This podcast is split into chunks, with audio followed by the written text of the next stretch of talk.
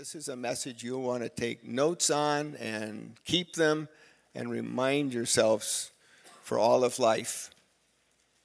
What does it look like to not get stuck in the sanctification process? Brother, come and minister to us. Let's welcome him.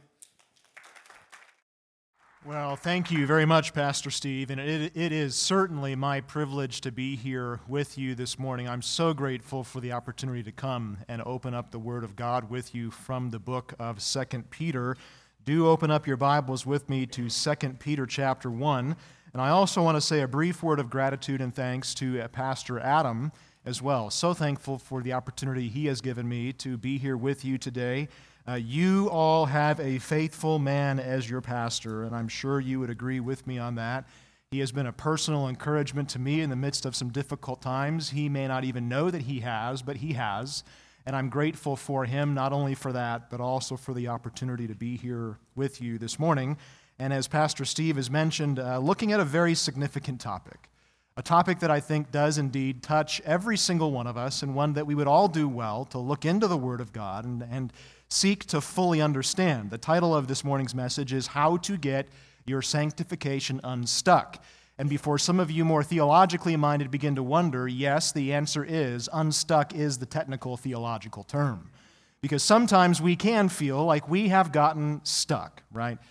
You know, let me tell you a bit of a story. I'll give you some um, trivia that you can seek to stump Pastor Adam with when he gets back from Washington, D.C. I was actually back in Washington, D.C. myself not too long ago, traveling on business for the seminary, and I happened to drive past the Washington Monument. And as I drove past, I noticed that uh, the Washington Monument is very distinctly two different colors. That about a third of the way up, the color changes pretty dramatically, and it's, it's very different from, to, from there all the way up to the rest of the whole monument. And I asked the DC native that I was there with as we were driving around town, why is the Washington Monument two different colors? And he says, You know, I have no idea. No one has ever asked that question before. So I did what any self respecting tourist would do, and I asked Siri, Hey, Siri, all your phones are going to go off now. Why is the Washington Monument two different colors? And I got back a very interesting story. The story was this the construction started on that monument in 1848, and it went on for six years until in 1854 that project completely and officially ran out of money. And it was stopped, and it was stuck.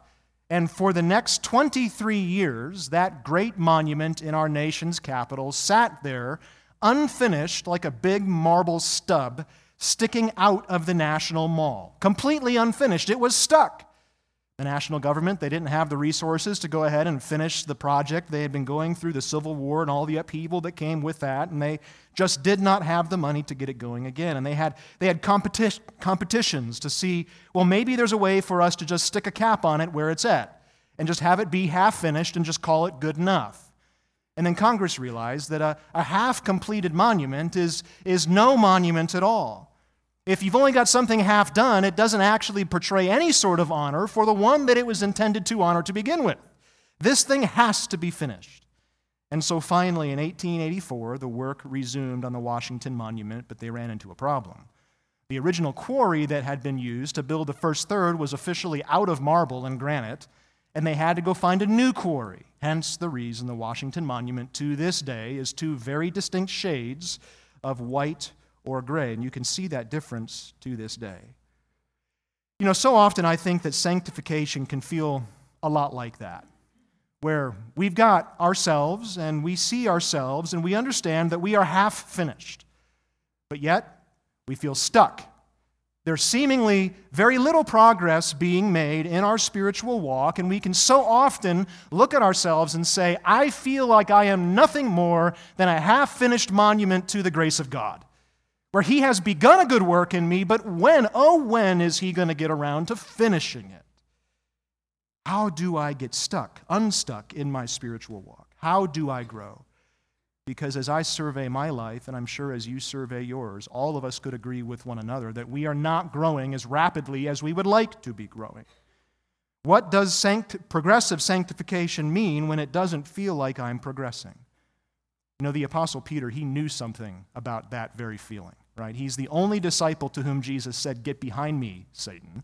Right? He is the only disciple who verbally denied Christ when Christ needed him so much after having evidenced so much bravado. He essentially says to Jesus, I got this, only to find out that he had absolutely nothing. Peter was the living embodiment of Philippians 1 6, that it is he who began a good work in you, who will perfect it until the day of Christ Jesus. Peter came to the place where he had to understand that he was not the one who could get himself moving and going again. There was one far greater, one with far more power, who is capable of doing that. And that is the message that Peter has for us here in the book of 2 Peter this morning. Let me read this text together for us, starting in verse 2. Peter says, May grace and peace be multiplied to you in the knowledge of God and of Jesus our Lord. For it is His divine power that has granted to us all things that pertain to life and godliness through the knowledge of him who called us to his own glory and excellence, by which he has granted to us his precious and very great promises, so that through them you may become partakers of the divine nature, having escaped from the corruption that is in the world because of sinful desire. For this very reason, make every effort to supplement your faith with virtue. Is it possible for us to get going in our spiritual walk? Well, it is. And Peter tells us this morning in this passage how. But the key question before us is this How does this happen? How does progress get made in progressive sanctification? And that is what he's focused on here in this text before us. In this text, Peter basically takes two halves of an, of an equation to making progress and he, he smashes them together. On the one side, you have what God is doing in sanctifying you on the other side, you have that which we are responsible to be doing in order to be pursuing and running after sanctification. And that's the reason why, in verse 5, Peter says, For this very reason, make all effort with all diligence to supply your faith with, and then he goes through a long list of things that we are to actively be doing. And so often, I think that we can tend to focus ourselves upon that which we are supposed to be doing that which we are supposed to be supplying, the work that we're supposed to get down to. And yet, we apply ourselves without due diligence and recognition of the fact that we can only supply those things as we are relying upon and depending upon the Lord to do the part that He must do in our sanctification. And so this morning, I want us to focus on that first half. The order of operations is that God does His work and it is His work that enables us to do our work. And I think we often focus on our work, and rightly so, because we have much work to do. And there are many commands in Scripture that do command us to get down to business and do that work.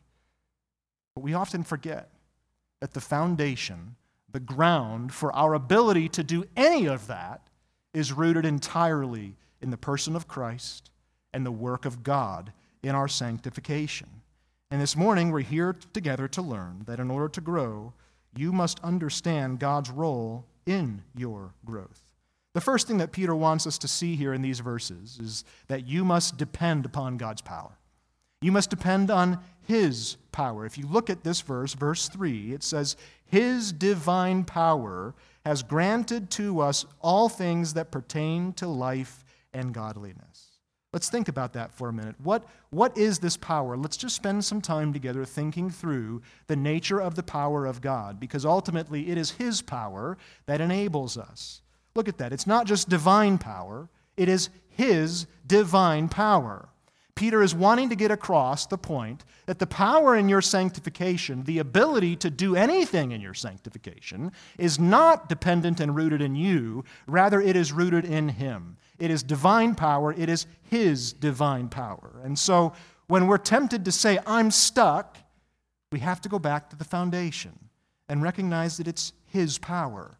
The grammar here in this verse, it refers directly back to the person of Christ. And that tells us then that the power of Christ Himself that was so evident in his calming of the storm and the feeding of the 5,000 and the, the raising of the dead and the tearing of the veil, all of that immense divine power that belongs to him is now, Peter tells us, being funneled down into the efforts to make you more like himself.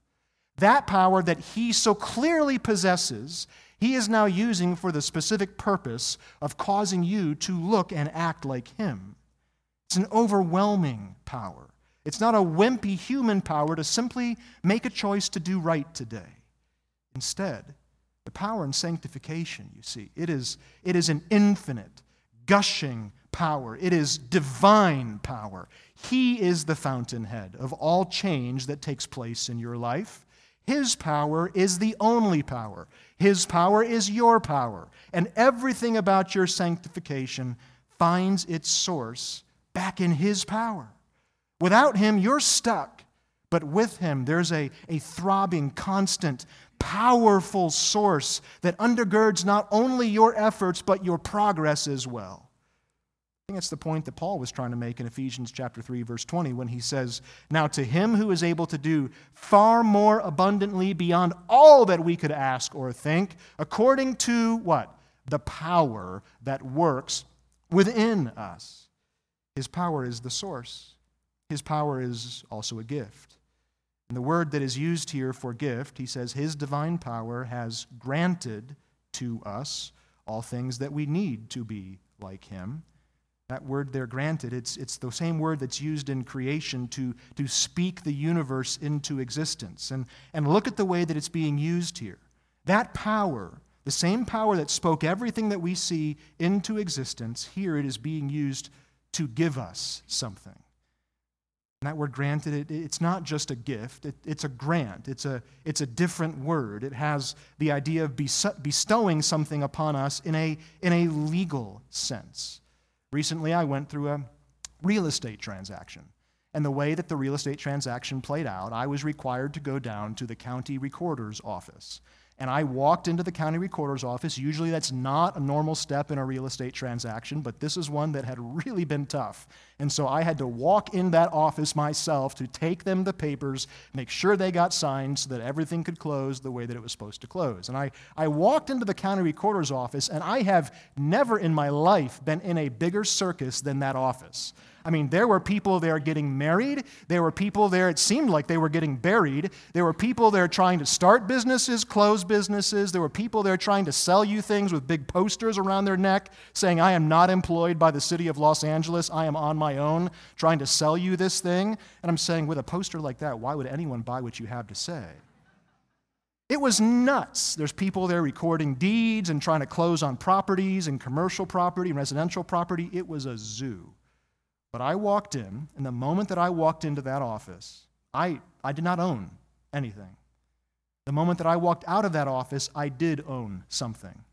And the reason why is because I had in that office been given a grant deed. I had signed a piece of paper that formally and officially bestowed upon me and granted to me the rights and privileges of that property's ownership, along with all the responsibilities that go with that property ownership and the property taxes, right?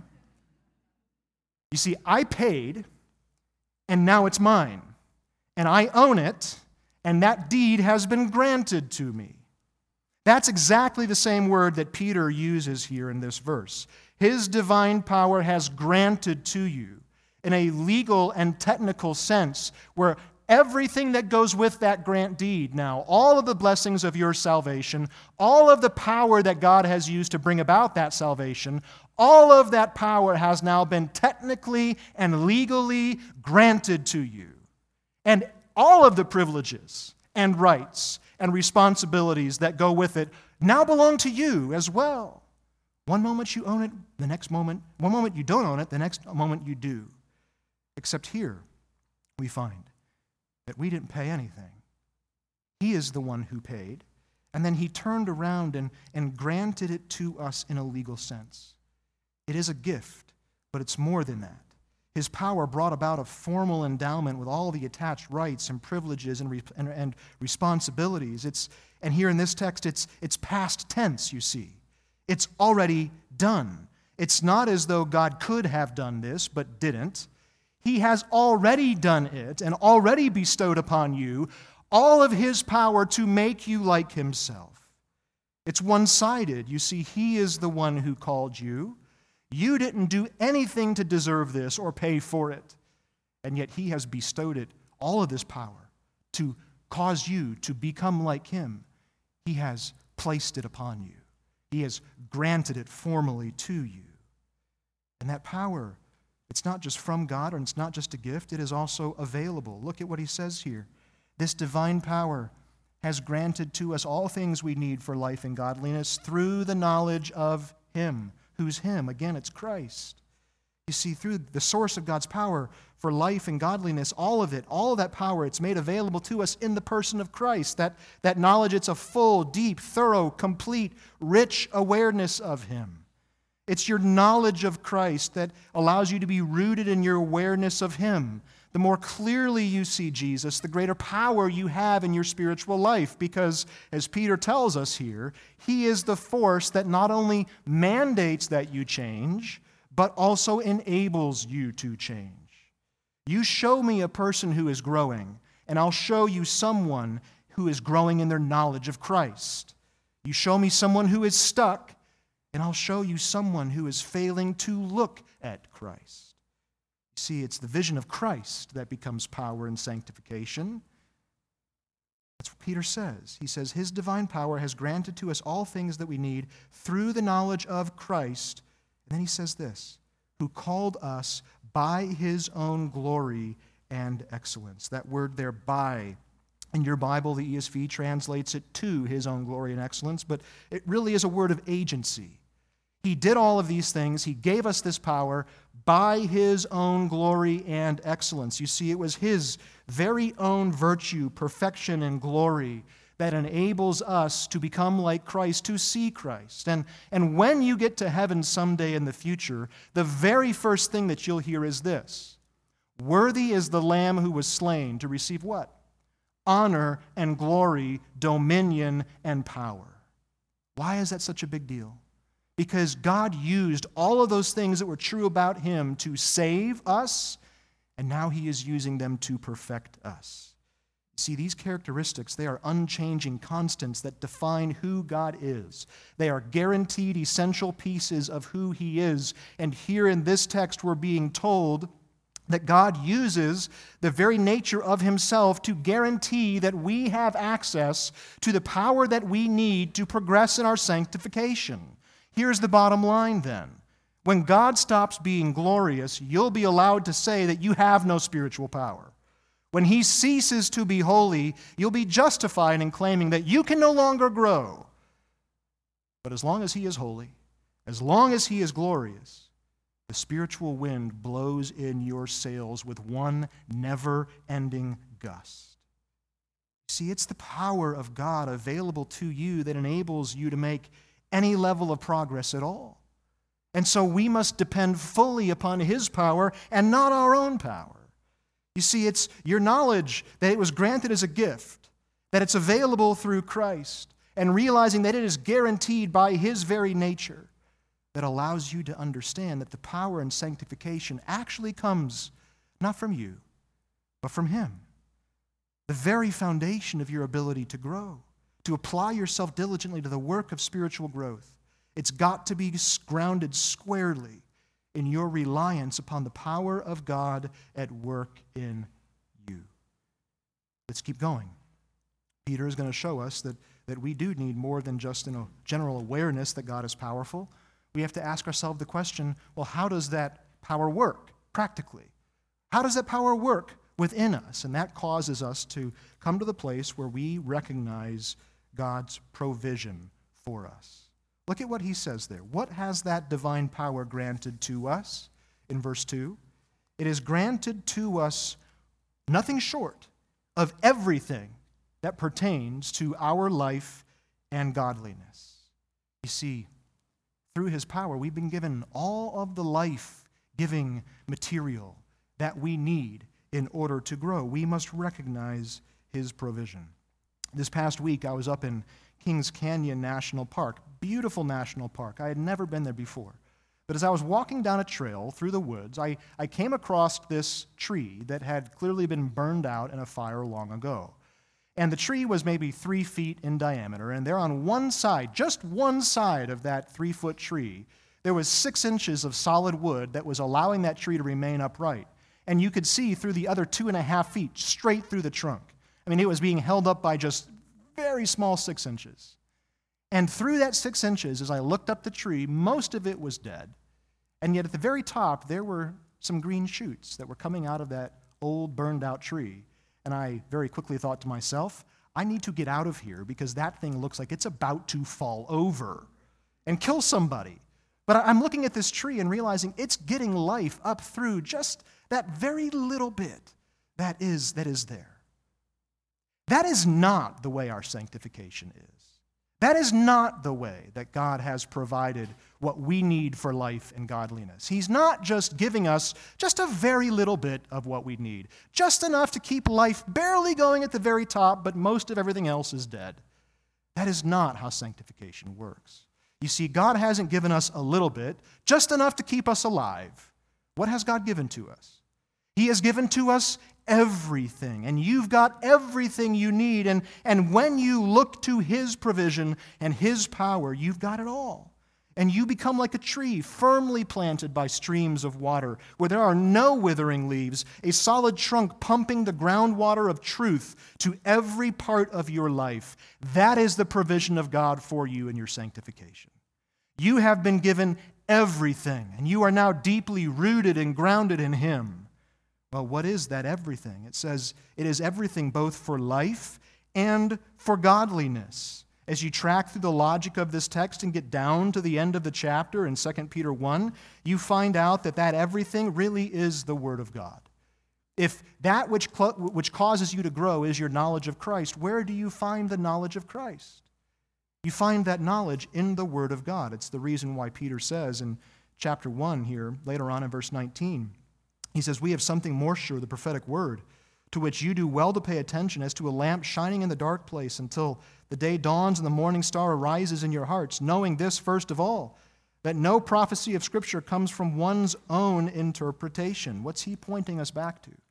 He's saying, if you would grow, if you would know God, if you would progress, you must look to Christ.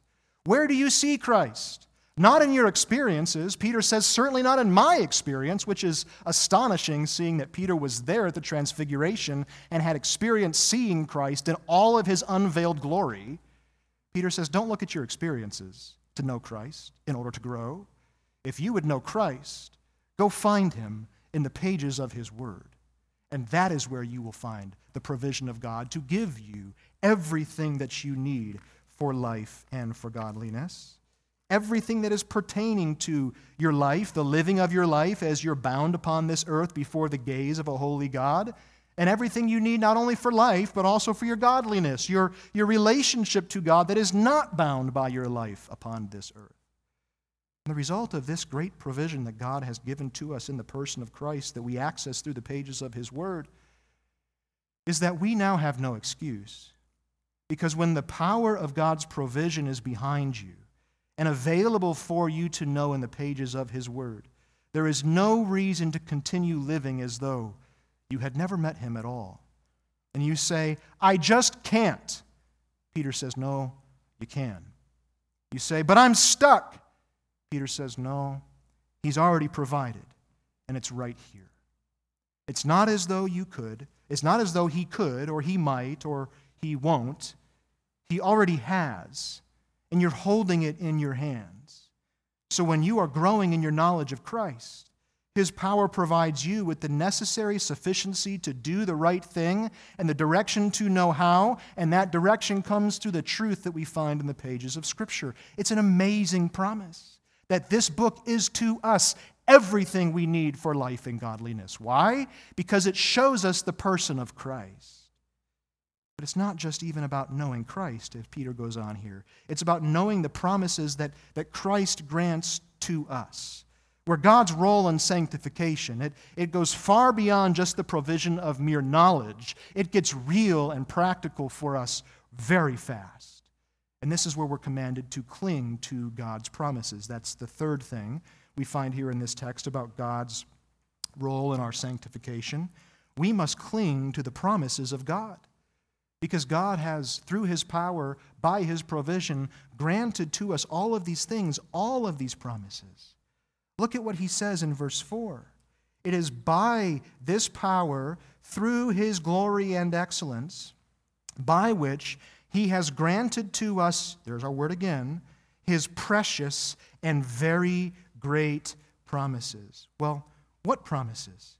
It's every promise contained within the pages of the scripture from God to us.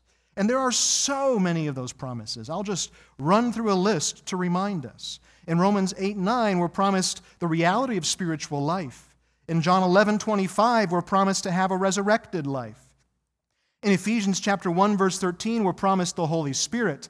In John 10:10 10, 10, we're promised grace. In Galatians 5:22 we're promised joy. In Isaiah 40:31 we're promised strength. In John 16:13 we're promised guidance when we don't have it.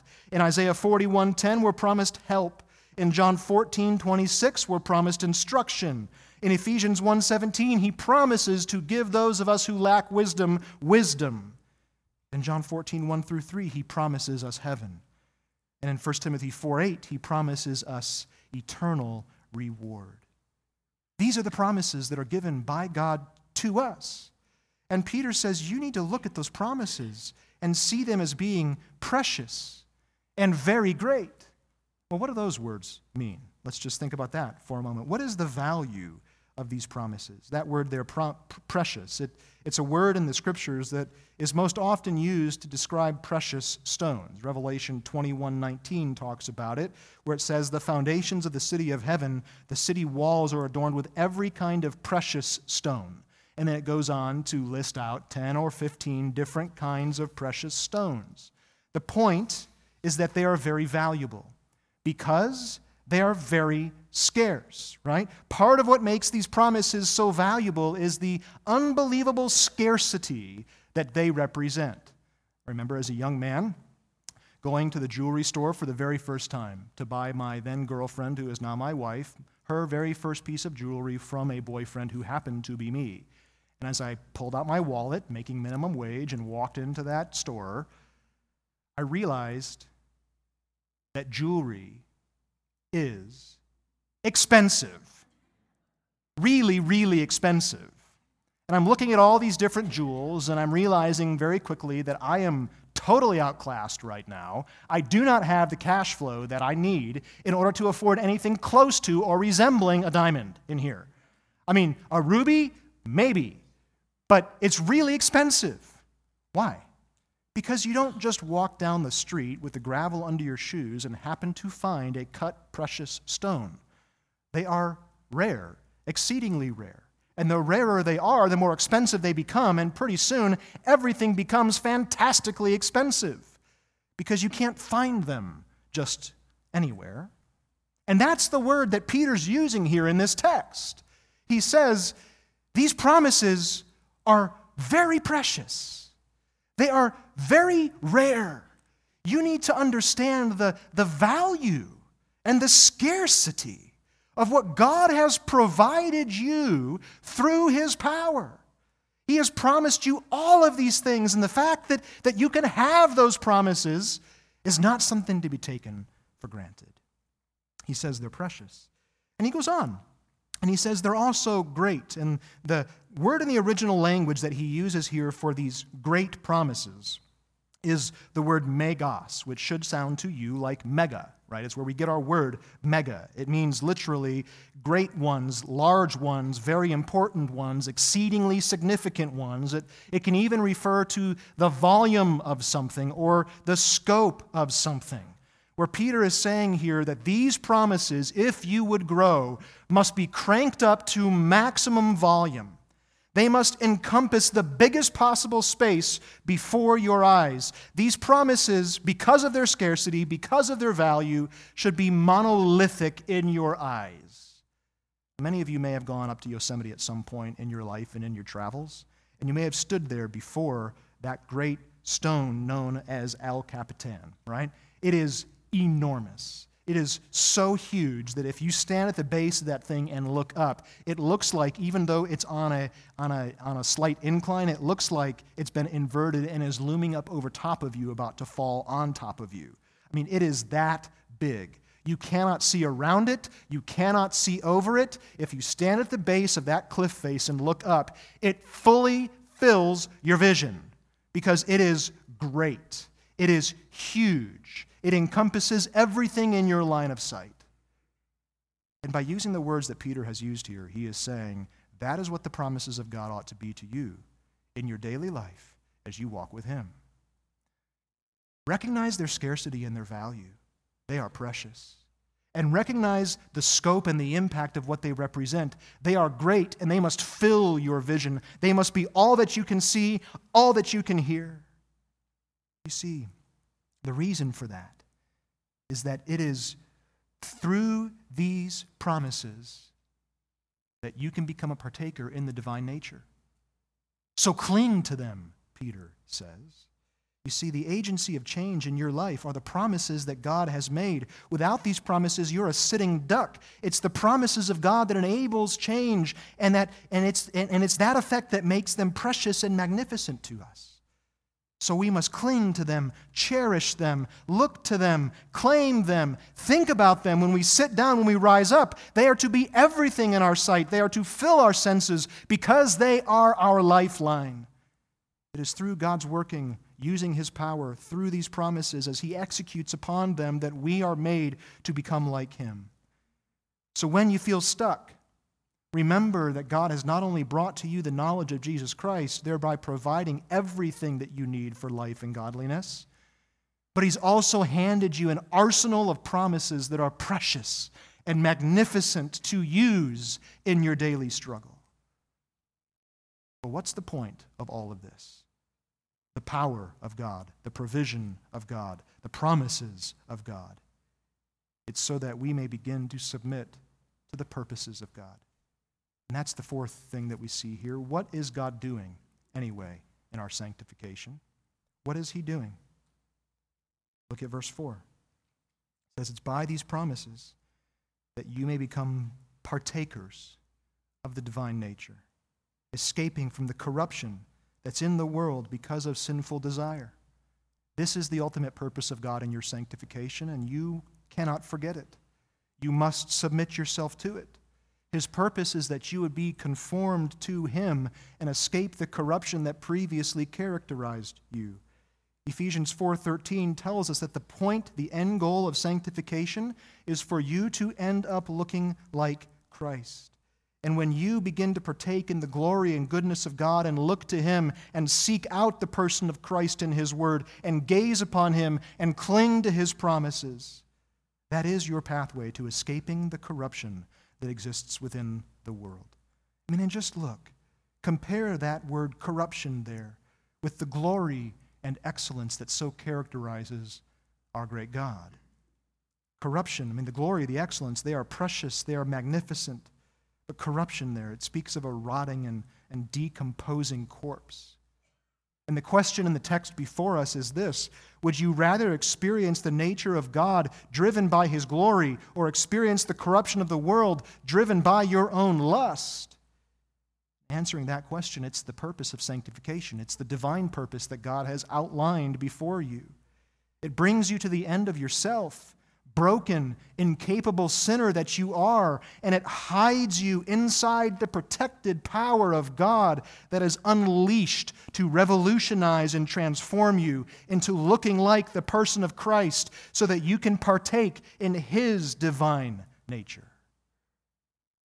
You see, we cannot hope to begin the doing of sanctification to begin applying ourselves to all the things that Peter is rightly going to list in the rest of this chapter that we as Christians are responsible to do. We can't do any of that until we have first come back to the foundational starting point and come to grips with the knowledge of who Christ is, what he has bestowed upon us, and the access that he gives to us in the power of God. It's only through our understanding of God's working in our life, His power, His provision, His promises, His purposes, and our full dependence upon them, clinging to them, submitting to them, that we can effectively turn our attention to the doing. That's the reason why Peter follows up this knowledge of what God is doing in our sanctification in verses 2 through 4 with this command in verse 5.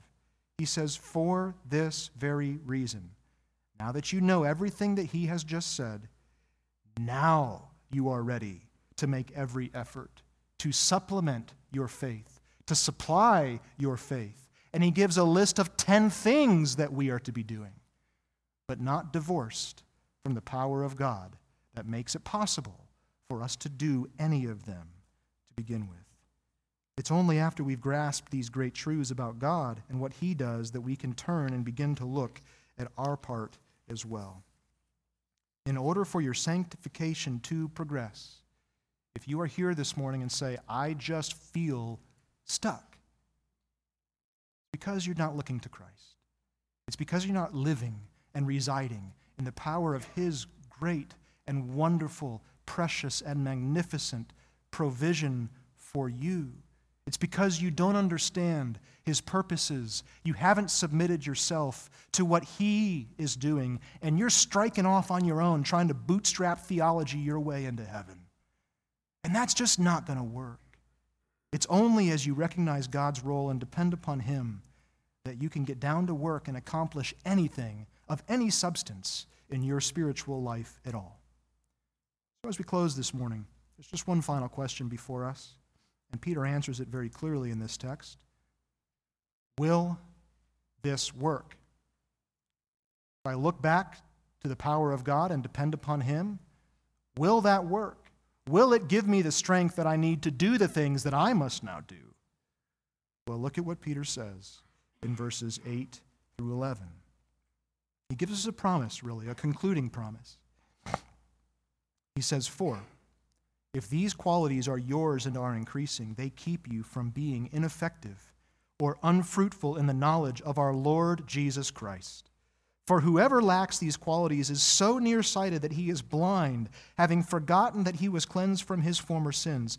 Therefore, brothers, be all the more diligent to make your calling and election sure. Here it is. For if you practice these qualities, you will never fail. Why? because you're so great, you're so strong, because you can do this? No. Because you're relying upon the power of God through the person of Christ to radically transform you. And that's how you get your spiritual growth going again. Let's close in a word of prayer.